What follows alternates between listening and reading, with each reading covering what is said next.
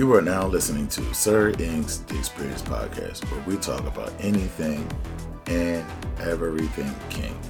Now, this podcast is only catered to those that are 18 and above and may not be suitable for work, or as we like to say, NSF.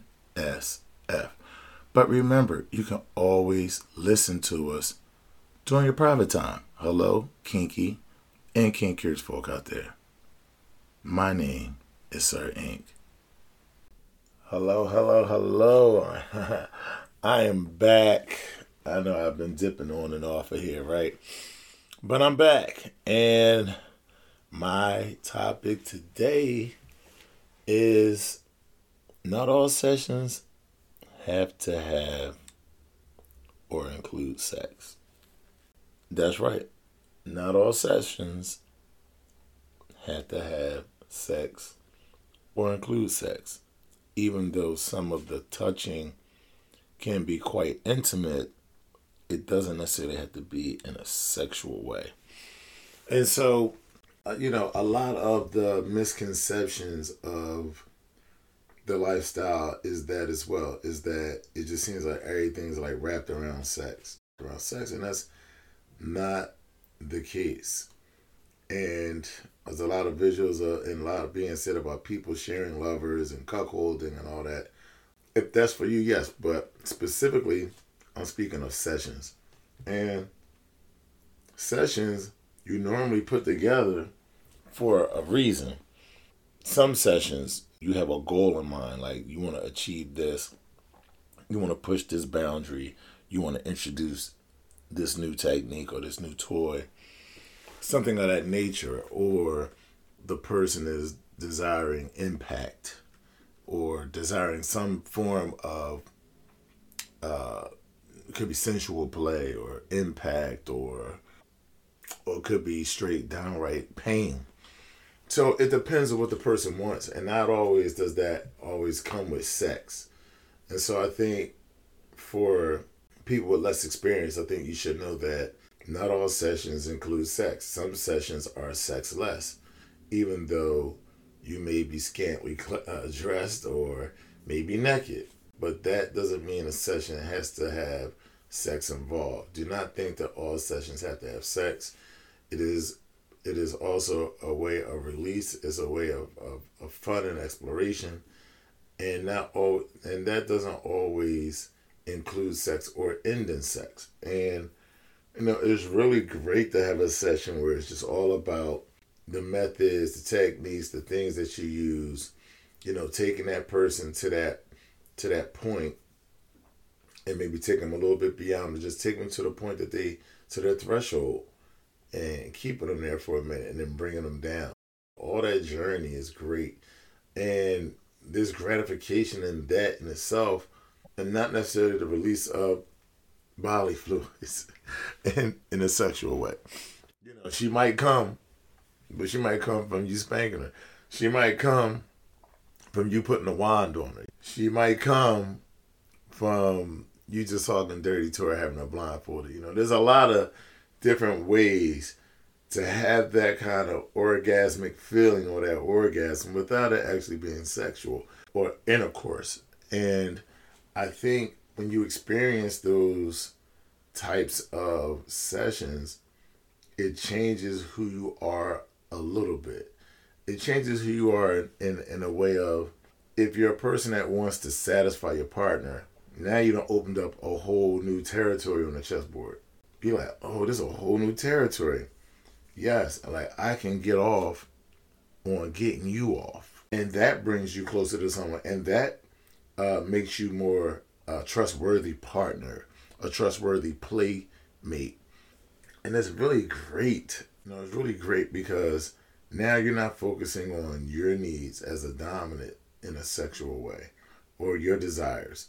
You're just focusing on really taking her where she gotta go, knowing that this is not gonna end in sex. So therefore your your focus becomes definitely more objectionable. It definitely becomes more streamlined in what you're doing.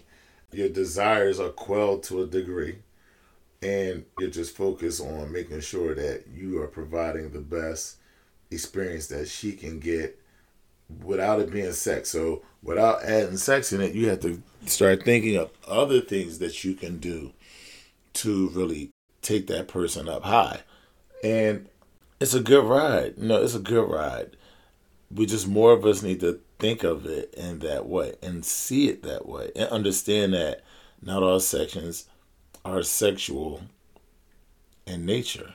Some of them are just so you can help that other person get to where they want to go. And it might always be sexual. Now, maybe they do want sex, fine, but that doesn't always have to be objective. And then when you finally do it without that being the objective,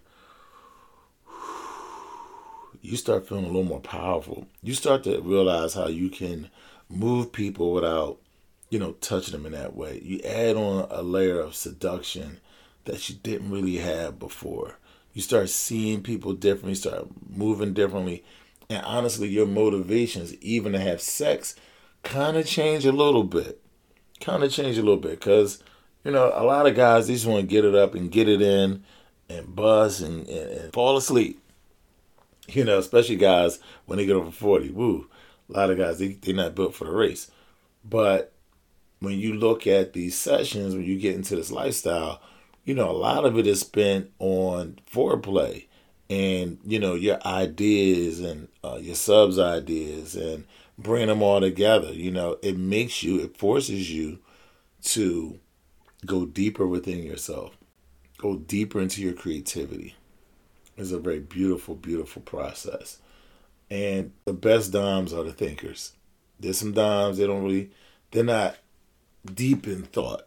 So let me not say they're not thinkers like dominants think, but some rule more with their actions than they do with their mind, and then you have some that rule with their mind and less with their physical actions. So those those type of gentlemen, like I am, enjoy the mental aspect before. So the session begins when we first meet, or and then we determine like, oh, you know, I like you in a way or I don't like you in that way, or we really can't be together because of I don't know maybe some distance factors or whatever. But when we get together, we can have some fun, and everybody has something different going on with them, you know, even physically. So you have to meet people where they are.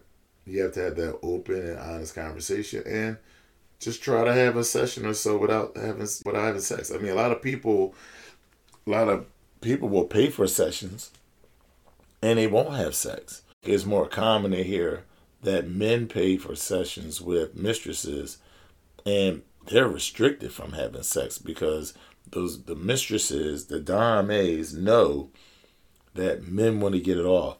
So the best thing that you can do is take the sex from them.